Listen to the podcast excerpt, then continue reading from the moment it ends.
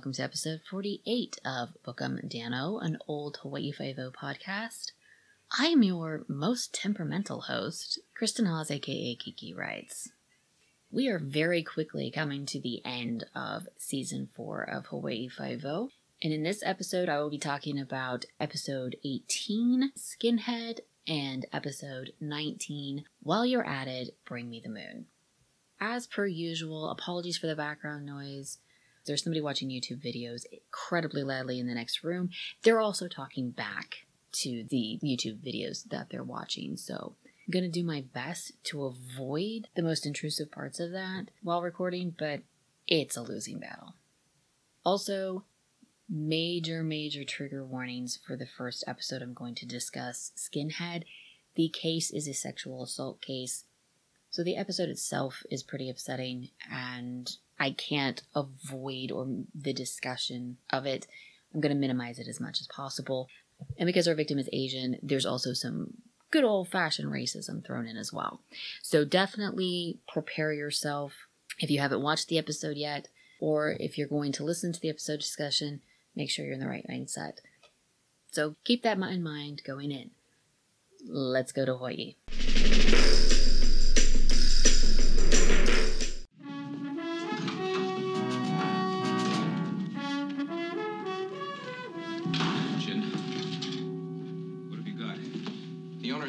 See anything. But the other bartender says he saw a skinhead in there and saw him try to pick up a girl. So I showed him a photo of Miss Kayama, and he said it uh, could have been her. That place doesn't exactly have the biggest light bill in town. It's pretty hard to get a good look at faces. Yeah. Any decent description of this skinhead? Practically the same as hers. Big, strong, bald as an egg. Anything else?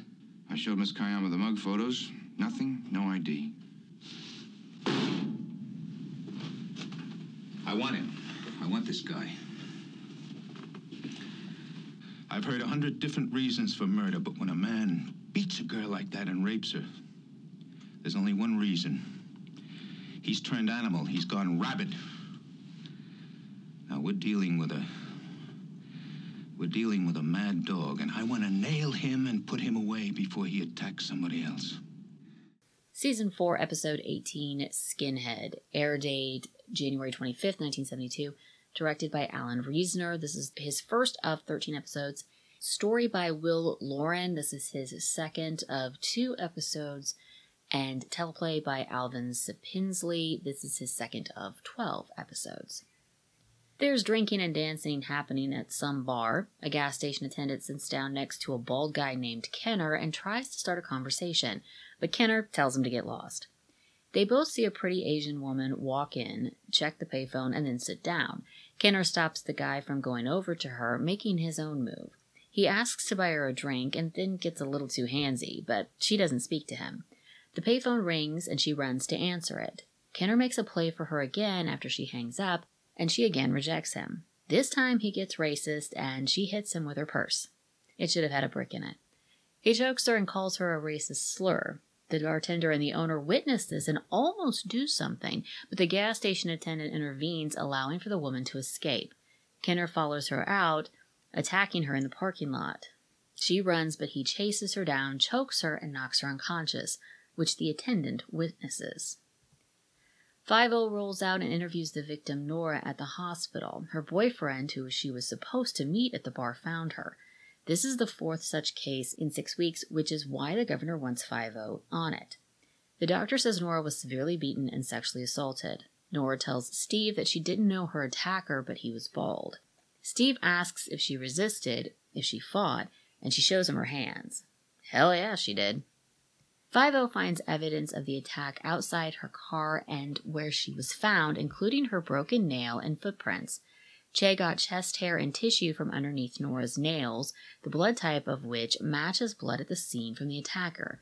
They also have soil and fabric samples. The owner claims he didn't see anything, but the bartender says that he saw a skinhead type try to pick up a girl that might have been Nora, but they have lousy lighting, so he can't be sure.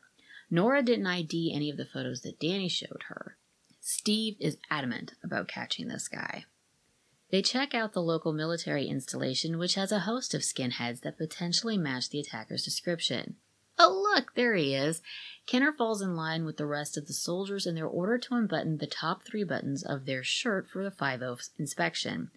Our guy is forced to show off his scratches. Kenner claims that he fell into a hedge, knocked himself Lulu, and had to be helped back to his bunk by a buddy, which is an amazing story that the buddy backs up.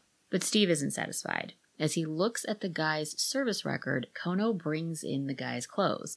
Oh, hey, they match the clothing we're looking for. Even though the bar owner doesn't pick Kenner out of a lineup, the bartender does. Nora comes in and immediately IDs him too. But state's attorney John Manicote is worried because the boss says it never happened, but the bartender did. He says the physical evidence isn't enough. Steve needs to find the other customer, the gas station attendant, as a witness. Steve goes to talk to the owner, who maintains that he never saw anything, and in fact, he's pretty sure the bartender was drinking on the job, so he fired him. Steve understands that what the owner is really concerned with is his business taking a hit because something happened at his place, but Steve is willing to make sure his business takes a hit by stationing an officer in the bar and writing up every infraction he, that he sees. And even if nothing happens, he's more than willing to go before the licensing board with his liquor licenses due. The owner finally admits that he saw the conflict, but as far as he was concerned, once they left, it was none of his business. He says the other customer was wearing a blue shirt with the name Chris stitched on it, gas station style. They turn it over to the computer to find a gas station attendant named Chris, and they find nine. Chris Chase is working the closest gas station to the bar, so they talk to him. But Chris is 17 and a half, and he's never been in the bar. However, Luke Leonard went off shift that night and needed a clean shirt, so he borrowed Chris's. In the judge's chambers, Kenner's appointed attorney asks for a trial without a jury. The judge is fine with it and advises them that they'll set a court date. Kono lets Steve know that Luke is downstairs. When Kenner and his attorney come out of the judge's chambers, he asks Steve if he looks like the kind of guy who has to hit a chick. Yes, you do. Besides, Kenner can't understand what all the fuss is about, considering the victim isn't even white. Kono rightfully loses his shit, but Steve reins him in. He wishes the attorney good luck with his shithead racist client. Kenner sees Luke in the rotunda and tells the attorney that he can alibi him, so he should find out who he is and where he lives.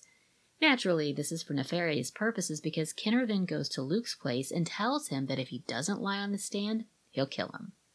Nora testifies at the trial, and the defense attorney uses the tried and true method of using her sexual history against her, as well as questioning whether she was actually beaten before or after the quote intimate act. When Luke gets on the stand, it's revealed that they know that Kenner paid him a visit before the trial.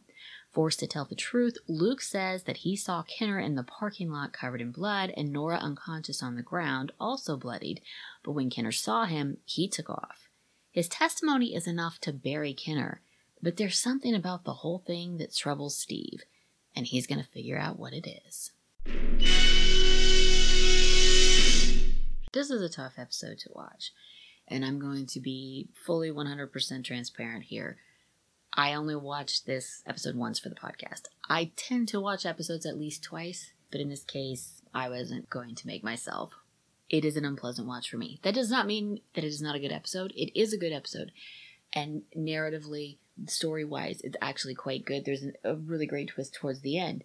And I like the setup of the entire episode, but it's really hard to watch. It's just very unpleasant. It's unpleasant, upsetting subject matter, and it's a hard one to watch. So I'm going to try to go through all of the sexual assault stuff first and the trial stuff first, just to get that out of the way. So, from the very get go, we know that Kenner is a piece of shit. He is rude to Luke, the gas station attendant, when Luke tries to engage him in conversation. He comes on to Nora, immediately gets handsy with her, and then gets racist and violent when she rejects him. Now, the thing is, is that he is a skinhead, so apparently in more ways than one. But he's in he's in the army, he's in the military, and they make them shave their heads like completely. This is not buzz cut. We are talking straight bald. Took a razor to it the thing about that when white guys do it, it's like having a mustache. There's only a few white guys that's gonna look good on, and it, it does not look good on Kenner. He it makes him look more menacing. And considering he's already a piece of shit, you know, it's really enhancing that aspect of his personality. So after he like starts choking her out at the payphone in front of a bunch of people, And Luke, the gas station attendant, runs over and breaks it up faster than the bartender or the owner gets over there. Like, it's just amazing how far they let it go. He's choking her out in this establishment, and you're just kind of like, should we intervene? Yes, hit him with a bar stool. It's fine. No one's going to complain. So Luke intervenes. Nora is able to run outside. Kenner follows her and no one really thinks, I guess, to go outside with them. Luke does, but it seems to be under the pretense of smoking a cigarette. It's, I don't think he was really following her to make sure that anybody was okay. So we see Nora get to her car. Kenner pounces on her. It is a, a bit of a fight. He rips her blouse. He hits her. He shoves her in the car. She's able to kick him and get away. She runs a short distance before he's able to, to catch up with her again. And again, he chokes her out, he hits her, he knocks her unconscious. So we don't actually see the, the sexual assault part of it, but the attack on her, the physical assault on her, with the ripping of the blouse and the, the choking, it tends to ha- it has kind of a sexual connotation to it. So we know what's coming. So when she's ends up in the hospital and, and Five-O talks to her, we're not surprised to find out that she's been sexually assaulted, especially given Kenner's behavior prior to this. And this is where the upsetting part really kicks in, at least for me. Because as much as Steve goes on about he's going to catch this guy because he's an animal, he's gone rabid, he's not going to let them get away with this when, when this sort of violence happens to a woman, he's not going to let that slide. These people need to be taken down he still asks her in the hospital, Did you resist? Did you fight back? Because even though this would be considered a quote unquote textbook sexual assault, this is what people are thinking of. This is what they mean when they talk about sexual assault a random stranger violently attacking someone. Steve is still asking her if she fought back, if she resisted, because anything other than that would suggest compliance and consent. Because I don't think he's necessarily entirely asking her for forensic evidence what he might she might have under her fingernails. I truly believe that he is asking because if she did not resist or she did not fight back, then the court is going to look at that and go, "Well, she wanted this. She asked for this."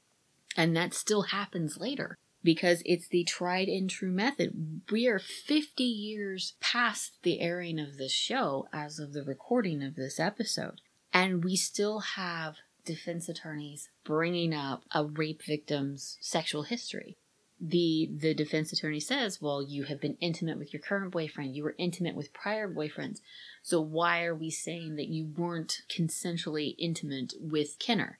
And goes so far as to say perhaps you have reversed the order of things and that you were intimate with Kenner first and then he beat the shit out of you like that's somehow better but the but this the whole thing hinges on the fact that the sex was consensual and he uses her sexual history against her. And that still happens today which i think is what makes it at least for me i mean aside from yes obviously the sexual assault is very upsetting but we don't really see it. It's the treatment of the of the victim afterwards. And I think it's so upsetting is because we have not evolved past that point. It is still the only crime that we are going to immediately doubt the victim and treat them like they have an agenda, like they're lying, like they're at fault. People who do not lock their cars and have their cars broken into or stolen are treated with more respect than a rape victim they are not considered to be asking for it, but a woman existing is always asking for it. So that's in that's all very the whole thing is very upsetting and it's very unpleasant. We also have this portion when the owner doesn't want to admit anything that ha- happened because he doesn't want to hurt his business. Fine. We have the bartender, we have Nora's ID. We also have a bunch of physical evidence so we have his blood and tissue under her fingernails. We have scraps of his shirt at the crime scene. We have footprints at the crime scene. And yet, Manicote is like, this isn't enough evidence. You need the owner to flip and you need this mystery witness to come forward because he knows that unless you don't have like a mountain of evidence, a pile of evidence. They have convicted people of murder for less than what they have right now. Uh, you're not going to get a conviction because it ultimately, no matter what, boils down to a he said, she said. And even if you do have all of the evidence, and even if you do have witnesses, which we have seen as recently as five, six years ago, it still doesn't matter. Even if they get convicted, they're not going to get shit for a sentence. So the entire legal investigative aspect of this is just straight up horseshit in terms of any kind of satisfying justice. As the audience, particularly, because we know, we saw this. We saw him attack her we know. And his bullshit alibi story, he should just go for jail for that because this dude and it it plays so much differently when you when you hit the ending part and you hit the twist at the end. That this dude, seriously, his story for the scratches on his chest was that he fell into a hedge and knocked himself silly. So you fell over a hedge, huh? Not on a hedge, smack into it. I was lying there right on top of it. You don't believe me? All right, ask Perkins. He pulled me off of it. Go on, ask him. I already have. Perkins said that you fell in a hedge out like a light, that he pulled you off and helped you to your bunk. Okay, I guess that wraps it up, huh? This military man who's very big on masculinity chose to say he injured himself by falling into a hedge. He should go to jail for that. That is a terrible story. And I've actually researched a murder in which one of the, the uh, men tried for a murder actually did fall into a hedge during the commission of the crime. And I'm still offended by this particular story. But we have all this information and we know, and what it looks like it's going to be once we track down Luke.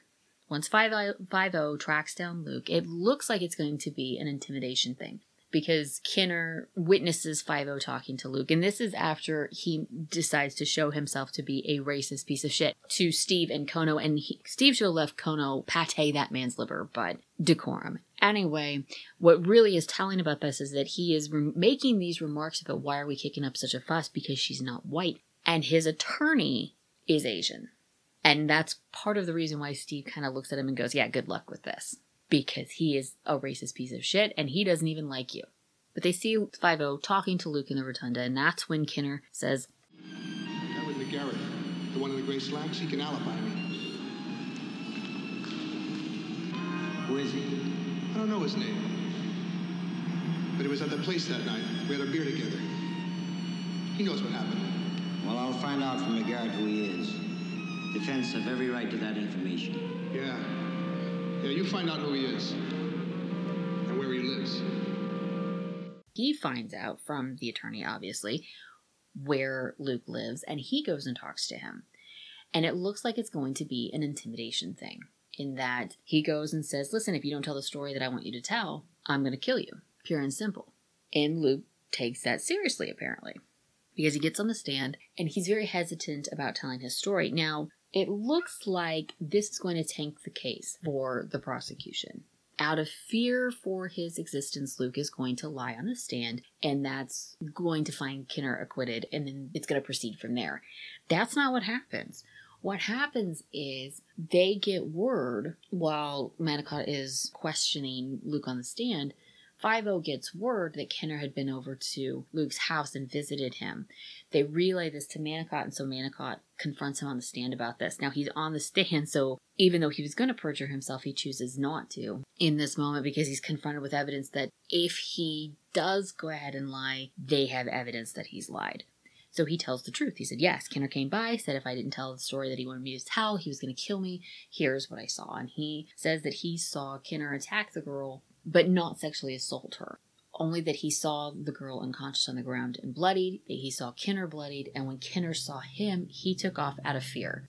Understandable. He can give rather adequate, threatening looks. And so Kinner is found guilty, as well he should be. However, an interesting thing happens after this. Steve notes that Kinner is out on bail pending sentencing. And Luke, who has had his life threatened and did not go through with Kinner's plan to have him perjure himself, is going about his existence like nothing ever happened. Steve finds this curious because if this guy was willing to perjure himself to preserve his life, he would think that Luke would be in hiding or on a plane to the mainland or trying to some in some form put distance between himself and Kinner because if he was so concerned with Kinner making good on his threat, there is nothing stopping Kinner from doing it now. He's already going to jail. And yet he doesn't. And so this sets off Steve's spidey senses. And he starts looking into the case a little further, particularly with Kenner. So Kenner had previously served in the military and was honorably discharged. He had a fine uh, service record. There were no incidents. And he was out of the military for a while, and then he went back in, which is unusual. And there was speculation that maybe he couldn't make it in civilian life, but when they look into his time outside of the military, particularly with an, an accident that had occurred while he was out of the military, everything suddenly flips. What we thought we knew, we no longer know. So uh, we as an audience are left questioning okay, if this is true, then this can't be true. And so now where are we? And 5 is in the same position because as it turns out, Kenner is still very much so a piece of shit. But he's not the only piece of shit in this episode.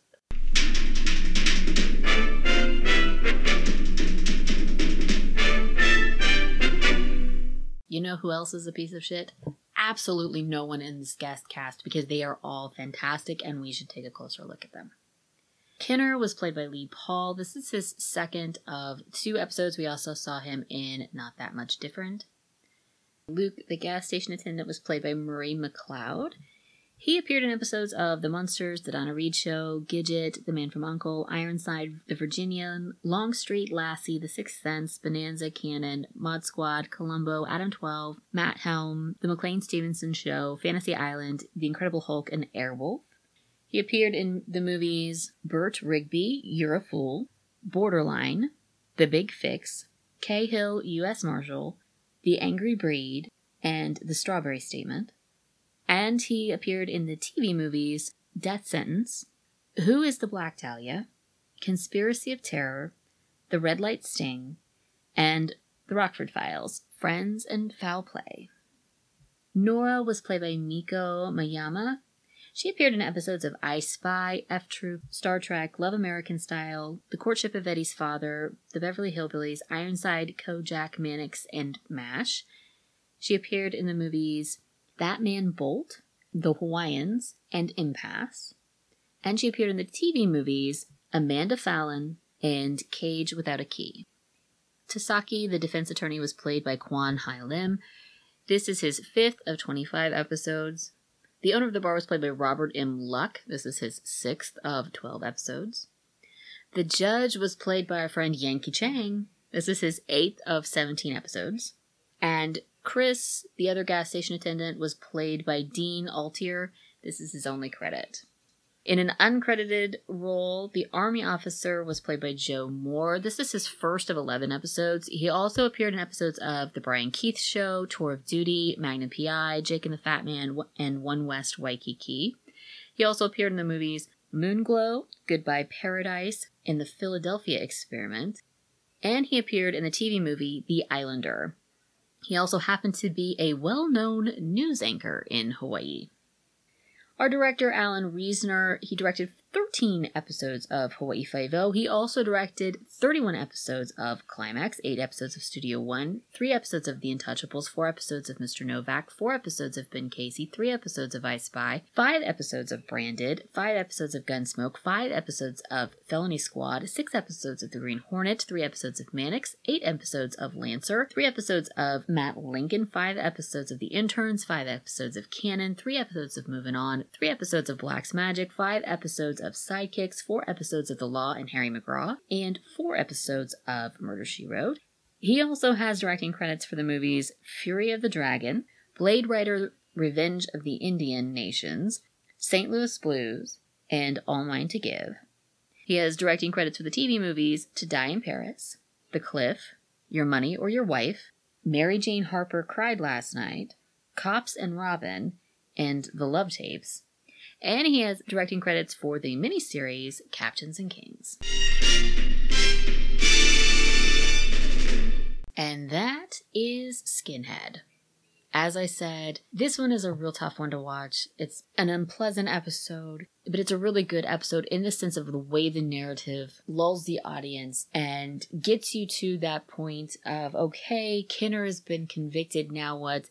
Because we it's we still have like 20 minutes left in the episode, 15 20 minutes left in the episode. So where do we go from here? And then we get a nice couple of twists to finish off that episode. So structurally, narratively, it's a really great episode. It's just a really hard one to watch, given the content and the subject matter and the fact that nothing has changed in 50 years.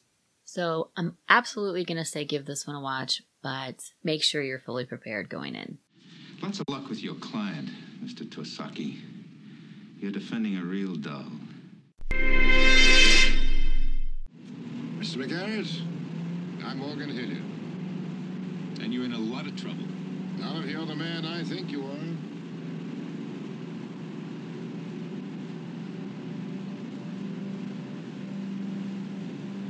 One of those men is trying to frame me for murder. My so-called friends and associates, you can eliminate Felton, of course. He's dead. Look. Let's get something straight, Mr. Hilliard. Nobody takes me under duress and gets away with it. Nobody. Duress? You're not here under duress, Mr. McGarrett. You're here to work. Episode 19, While You're At It, Bring Me the Moon. Air date February 1st, 1972. Directed by Michael O'Herlihy. This is his 16th of 36 episodes. And written by E. Arthur Kean. This is his fourth of six episodes. Steve gets a call at headquarters about a murder at billionaire Morgan Hilliard's estate. Dewey Felton has been shot dead. This is a big one.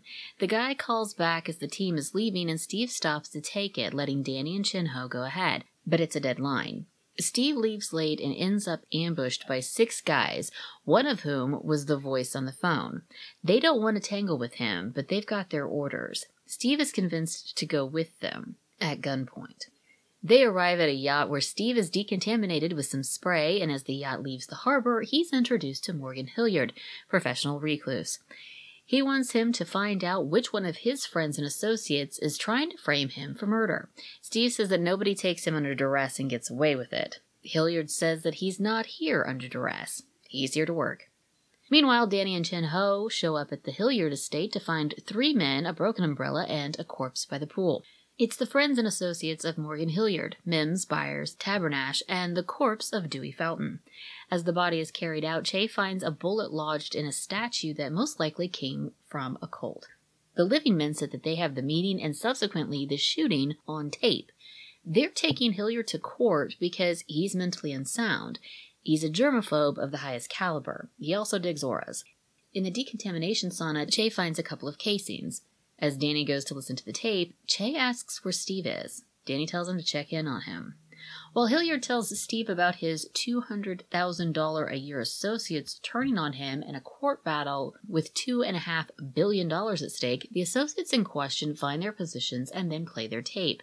It's a fight about a steam car that uses natural gas, which will lower emissions.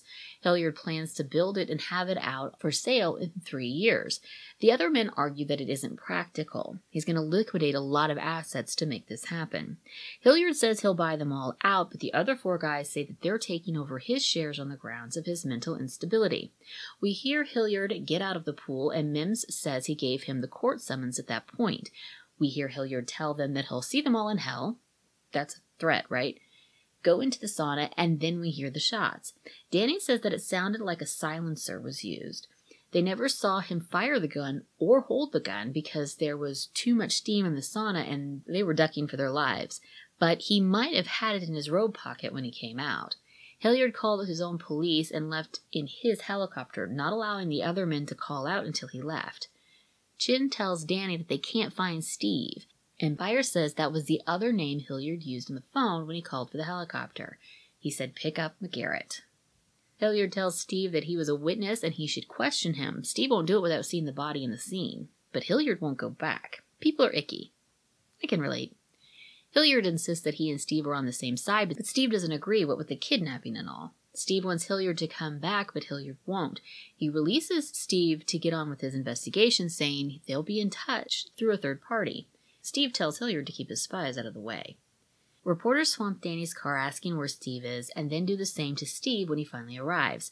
While a guy named Custer uses binoculars and an electronic transmitter to conduct surveillance on Steve for Hilliard, Steve takes a look at the scene. They find six of the seven slugs, but they're missing the seventh and the murder weapon, which is most likely a Colt. Che brings out a similar model, which Chin says went out of production in 57. They've been working the ricochet marks and found only two casings in the sauna. The math ain't mathin' here. None of the men saw the gun fired or Hilliard with it, though it might have been in his pocket. And why the silence, sir? Because he didn't like noise? Was Hilliard trying to frame himself in the hopes that 5 would get him off? Steve has the associates come to the office and listen to the tape again. The first gunshot thump sounds different than the others. Mims pushes for Hilliard's arrest, but Steve says not to push too hard because he might not like the results. They've got the shooting on tape, but they also have statements like, I think, and no one saw shit. This case looks great in the newspapers, but it's a flop in court. $2 billion is a great motive for a frame and for a murder. Mims spots the press waiting outside and tells Steve if he wants to play games, they'll play. He goes to the press outside claiming that McGarrett struck a deal with Hilliard, without outright saying so. The press jumps on Steve and he gives them nothing except that he has a meeting with the governor. He goes towards the governor's office with Custer following him and he ambushes Custer. Steve takes away his transmitting device and says he's going to get a warrant for Hilliard's arrest and he can turn himself in and clear his name in court like anyone else. He tells Custer to get it to him before he reads it in the paper. But at headquarters, Steve and the team are still puzzling out this bizarre shooting, trying to get the pieces to fit. This means polygraphs, reenactments, and forcing Hilliard back to the island. Oh my! At first glance, this episode looks pretty straightforward as it is a battle of one insanely wealthy, unpleasant man versus a group of insanely wealthy, unpleasant men over who's telling the truth. And that's very much part of it, but there's also like an elaborate scheme behind it that you don't realize until we get to a certain point in the episode. And I find that to be fabulous. You know me, I love my elaborate schemes, and this one's pretty kind of elaborate but it's low key elaborate, like I said, because we don't really get to that until we get towards the end of the episode, towards the twist.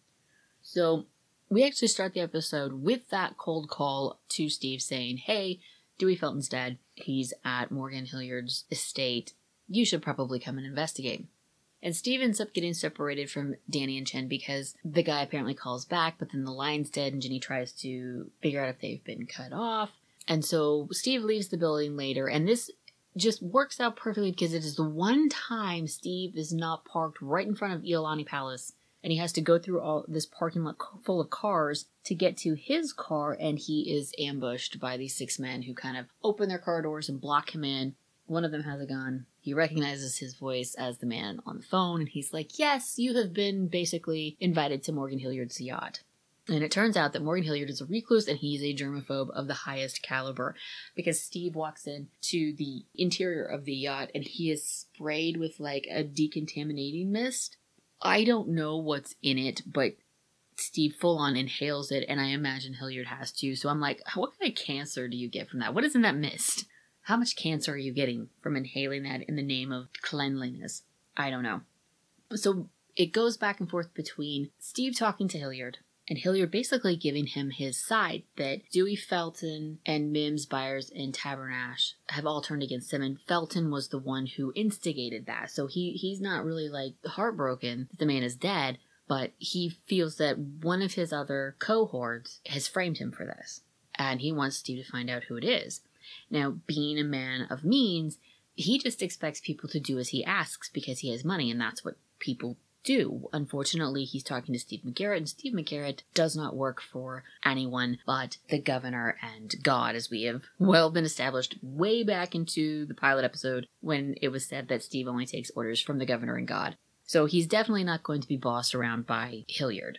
And Steve is pretty straightforward in saying that I'm going to find out who did this. If you did it, I'm going to nab you. If one of your cohorts did it, I'm going to nab them. That's how this works. Now, meanwhile, we have Danny and Danny, mainly Danny, uh, because Janelle ends up going to look for Steve. And we have Mims doing most of the talking because he's a lawyer, explaining what had happened at this meeting. And between both Hilliard and Mims, we get the motive for this killing, which is this steam car. According to Hilliard, it will reduce emissions by like 92% or something like that, and it will run on natural gas, which kind of negates the whole thing because of how much damage can be done to the environment just extracting the natural gas. But anyway, he is all on board with this and he is willing to liquidate a whole bunch of assets just to get this car in production and for sale in three years. His associates are totally against this and they believe that due to his germophobia, his kind of alternative medicine attitudes, that he's obviously mentally unstable. And there's two and a half billion dollars on the line here. So Mims plays this recording of the meeting because they've been recording all of the meetings as evidence of his of Hilliard's mental instability. And he explains that Hilliard was in the pool, which is not an actual pool, but it's it's filled with germ away. I don't know. It's some sort of decontamination stuff. It's me against the four of you, is it? All right. I'm buying you out, every one of you. You can't buy if we don't sell. We're keeping our shares and taking over yours, Morgan. Just how do you figure that? Well, we've been telling you every day for the last five days. You're out of your mind, old man, and therefore incapable of managing your own affairs. I ought to bring him out of his puddle. I showed him this. It's a summons for Mr. Hilliard to appear in court. Guess what it was? Got pretty angry. It came out.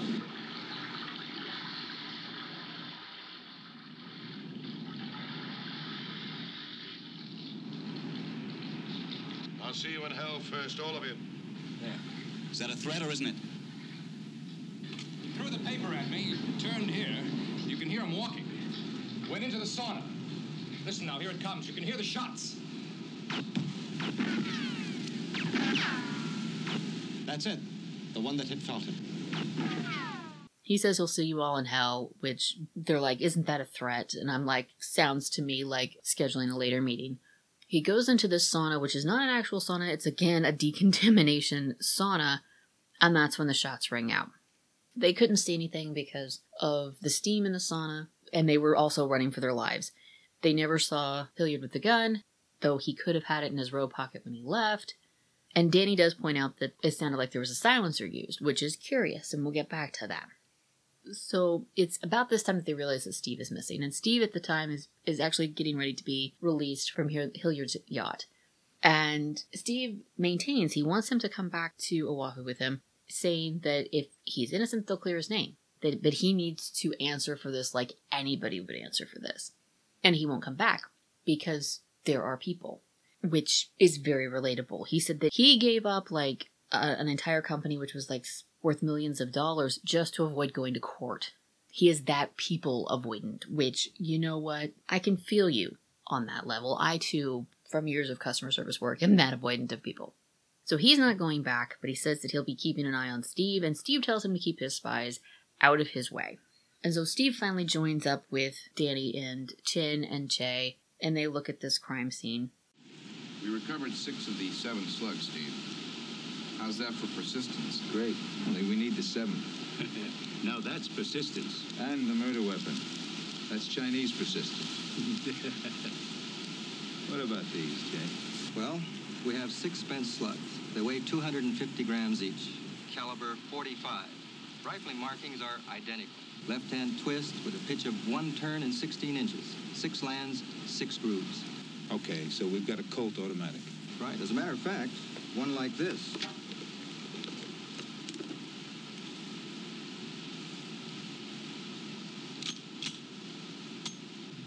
All government issue. Now, that's the A1. Went out of production in 1957. But I remember the Schofield Arms Museum. We had that machine for the silencer. but they didn't go for that at first. Well, I do. Thanks, Chin. So it looks very much like Hilliard shot at them from the sauna, but why would he use a silencer? Maybe the guy hates noise. That's very strange. How did he police all of his brass but two? According to the ricochets, it would have had to come from the direction of the sauna. There was nobody else on the grounds. The place is like Fort Knox because he has his own security force, and they're the ones that whisked him away after the shooting. So Steve posits the theory, well, perhaps he's trying to make it look like someone is framing him, so 5 will clear them. I love this idea, and I sincerely hope that there is an episode like this at some point, because that is brilliant, but that's not what is happening here. So they've reviewed this recording multiple times, and Steve points out that the first shot sounds different from the rest of them. There's a thump to it. And when he plays this for the associates in 5 headquarters, they agree. It sounds like a thump. They don't see the significance of this. And Steve isn't exactly sure of the significance of this yet, but he knows that there is a significance. And Mims is very, very lawyery and very uptight about this. And he's like, Why haven't you arrested Hilliard? We all saw it. We were the victims here. Why are you questioning us? And Steve lays out the evidence and says, Sure, we have the shooting on tape, but we also have statements like, I think. Nobody saw him with the gun. Nobody saw him actually fire the gun. You're not sure. And there's two and a half billion dollars at stake here. That's a great motive for a murder. It's a great motive for a frame. The case looks good in the papers, but not in court. It's a flop. They just don't have enough solid evidence that can't be argued away. He tells Mims when Mims pushes on this, he's like, You might not like me getting a, an arrest warrant because your name might be on it.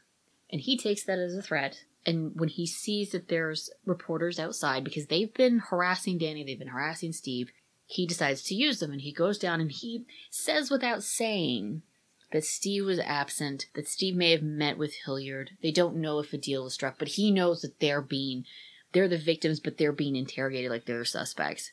And he leaves that in the reporters' laps. And so the reporters jump on Steve, and Steve gives them absolutely nothing, which is fabulous. Garrett, how about your side of it? You'll hear it in court. If it ever gets in court, right? How, how do you bring in a billionaire? Isn't that something like arresting the president? Is that what you two talked about on the yacht? Going through the motions and things like that?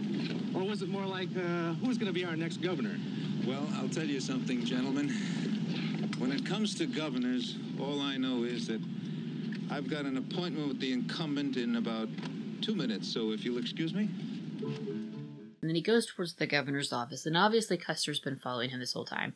And that's when he ambushes Custer. And he says, Listen, my guy, you're shit at your job, and you need to take this back to Hilliard. And he, he talks into his little microphone and says, I'm going to issue a warrant for your arrest for murder. You need to turn yourself in, or I'm going to come get you. It's pretty simple. Those are your choices. And he tells him to get it to Hilliard before he reads in the papers. Meanwhile, Steve is questioning everything about the shooting because like I said, the math ain't math in here. There's just too much stuff that's just not adding up. So he subjects Mims, Byers, and Tabernash to polygraphs. Mims is willing to take the polygraph because it'll get Steve off his back for a little while. Byers refuses because he is an engineer, he knows how these things work, he wants nothing to do with it.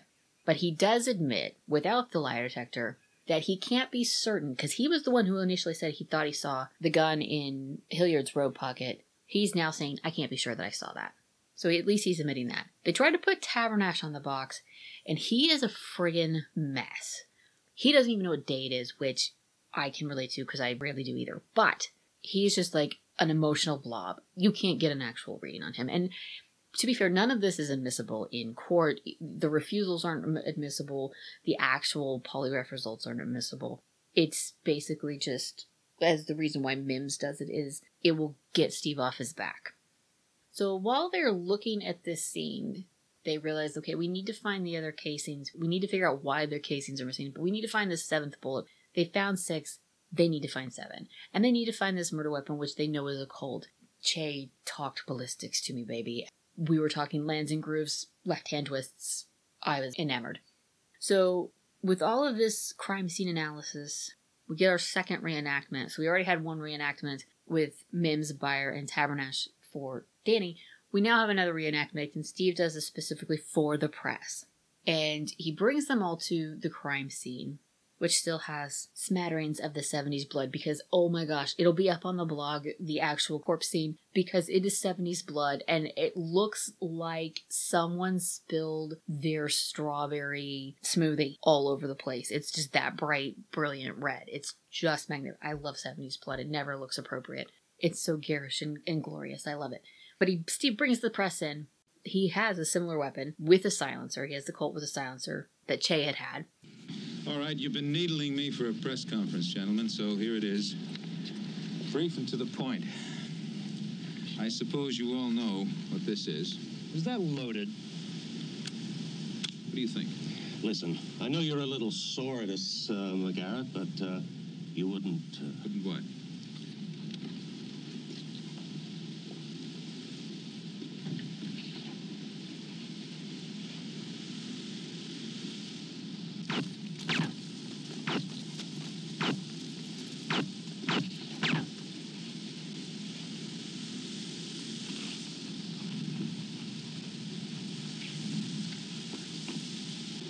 Wasn't funny, McGarrett.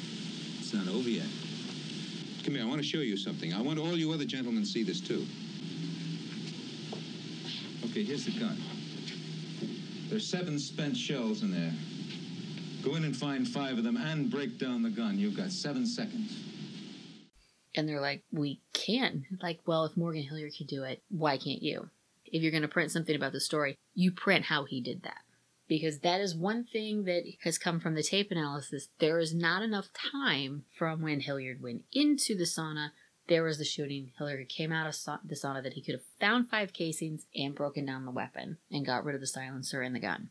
And it's a great way for Steve to play the game that Mims was playing with Mims turning the press on Steve. Now Steve has turned on the press and presented them with a very juicy bite of the story that is obviously going to get back to Hilliard. And when it does, Steve again tells him, You need to come back. You need to face up to this. I need you at the scene. And Hilliard eventually does come back. And it's great because Steve goes into his office. It's late at night, it's dark, and he pauses, and you hear something. And he turns on the light, and there's Hilliard lysoling the blinds. Steve says, I knew it was you. And he's like, How? And he's like, I could hear you lysoling my blinds. So Hilliard agrees to go back and recreate the crime in time with the tape. So Hilliard goes into the sauna, and then there's the shots, and he comes out looking very confused, and he's like, You're right, that first shot sounds different, but he can't exactly explain how it was different. It sounded closer, but not. He can't quite explain it, but Steve thinks he knows what he's talking about. And it turns out that, yes, this first weird sounding thump from the first shot is significant. And it leads us to that seventh bullet, which in turn leads Five-O to the killer.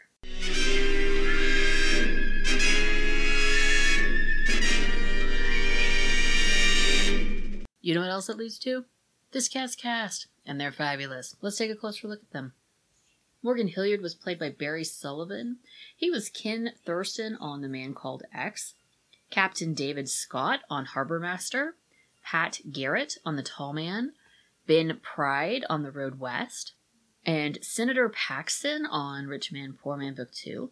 He also appeared in episodes of Route 66, Ben Casey, Perry Mason, Mission Impossible, Bonanza, The Man from Uncle, That Girl, The Virginian, The Immortal, Dan August, McCloud, Mannix, Night Gallery, The Sixth Sense, Kung Fu, Harry O, Ironside Cannon, Barnaby Jones, The Bionic Woman, The Streets of San Francisco, Quincy M.E., Fantasy Island, Lucan, Charlie's Angels, The Love Boat, Little House on the Prairie, and Vegas. He also appeared in the movies Oh God, Grand Jury, the Human Factor, Earthquake, The Candidate, Shark, An American Dream, Planet of the Vampires, My Blood Runs Cold, Pyro, The Thing Without a Face, Julie, Playgirl, Cry of the Hunted, Tension, The Great Gatsby, Rainbow Island, and Lady in the Dark. And he appeared in the TV movies The Price, Cannon, Savage, Letters from Three Lovers, Hurricane, No Room to Run, and Judgment Day. Byers was played by Ed Flanders. This is his fifth of seven episodes. Mims was played by H.M. Wyant. This is his third of three episodes. We also saw him in Three Dead Cows at Makapu'u, which also featured Ed Flanders. Tabernash was played by Milton Seltzer. This is his third of six episodes. We also saw him in Strangers in Our Own Land and Trouble in Mind. Duke was played by Herman Wedemeyer. This is his official start of his run as Duke. Gilman was played by Sandy Mosk. This is his only credit. Babson was played by Norman Wright. This is his first of seven episodes. He also appeared in episodes of The Mackenzies of Paradise Cove, Fathers and Sons, and Island Son. He appeared in the movies Ghost of the China Sea, Twilight for the Gods, and Broadway Jungle. And he appeared in the TV movie Inherit the Wind. Custer was played by William C. Mount. This is his third of three episodes. We also saw him in And They Painted Daisies on His Coffin and The Ransom. Garland was played by Fred Ball. This is his second of eight episodes. We also saw him in Is This Any Way to Run a Paradise? Calhoun was played by Steve Merrick. This is his second of three episodes. We also saw him in Last Eden. And Pittman was played by Bill LeGrand. This is his only credit. And that is While You're At It, Bring Me the Moon. I really enjoyed this episode because, again, it's one of those things that could be straightforward, but is not straightforward. It's obvious that there is something going on here. Someone is lying, someone's not telling the truth, someone is scheming, but it's not until we start finding where those puzzle pieces fit that we can actually put it all together. And when we do get to that point of discovering where the seventh bullet is, where they find it, which leads us to the killer, that's when we get into the real scheme part, the real grand scheme part of the episode, because you don't see that coming and then it happens and you're just like, that is out there. It is magnificent. It's, a, it's definitely a bit extra. I'm all for it. So yeah, this is this is a good episode, and you should definitely give it a watch. I'm extremely uncomfortable in your presence. To tell you the truth, I'm not exactly overjoyed to be in yours either.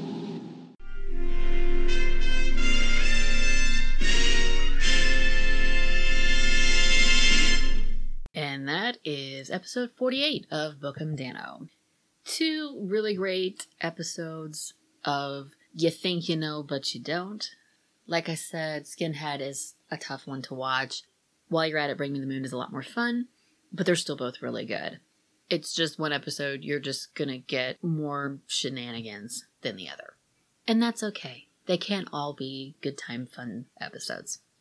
But you are good time, fun listeners. Thank you so much for listening. I always appreciate your ears. I apologize again for the background noise. It was absolutely ridiculous and made for a really, really messy recording, but that's why God invented editing. If you want to find me online, you can do that by going to akakikiwrites.com. It is the home of Book em Danno. You can also check out my blog, kikiwritesabout.com. Be sure to check out the Patreon links while you're there. Nothing says love like cash. And if you want to be exposed to my greedy capitalistic desires in real time, you can still somehow do that by following me on Twitter at KikiWrites. So don't be a piece of shit of any variety, and avoid people at all costs. Until next time, aloha.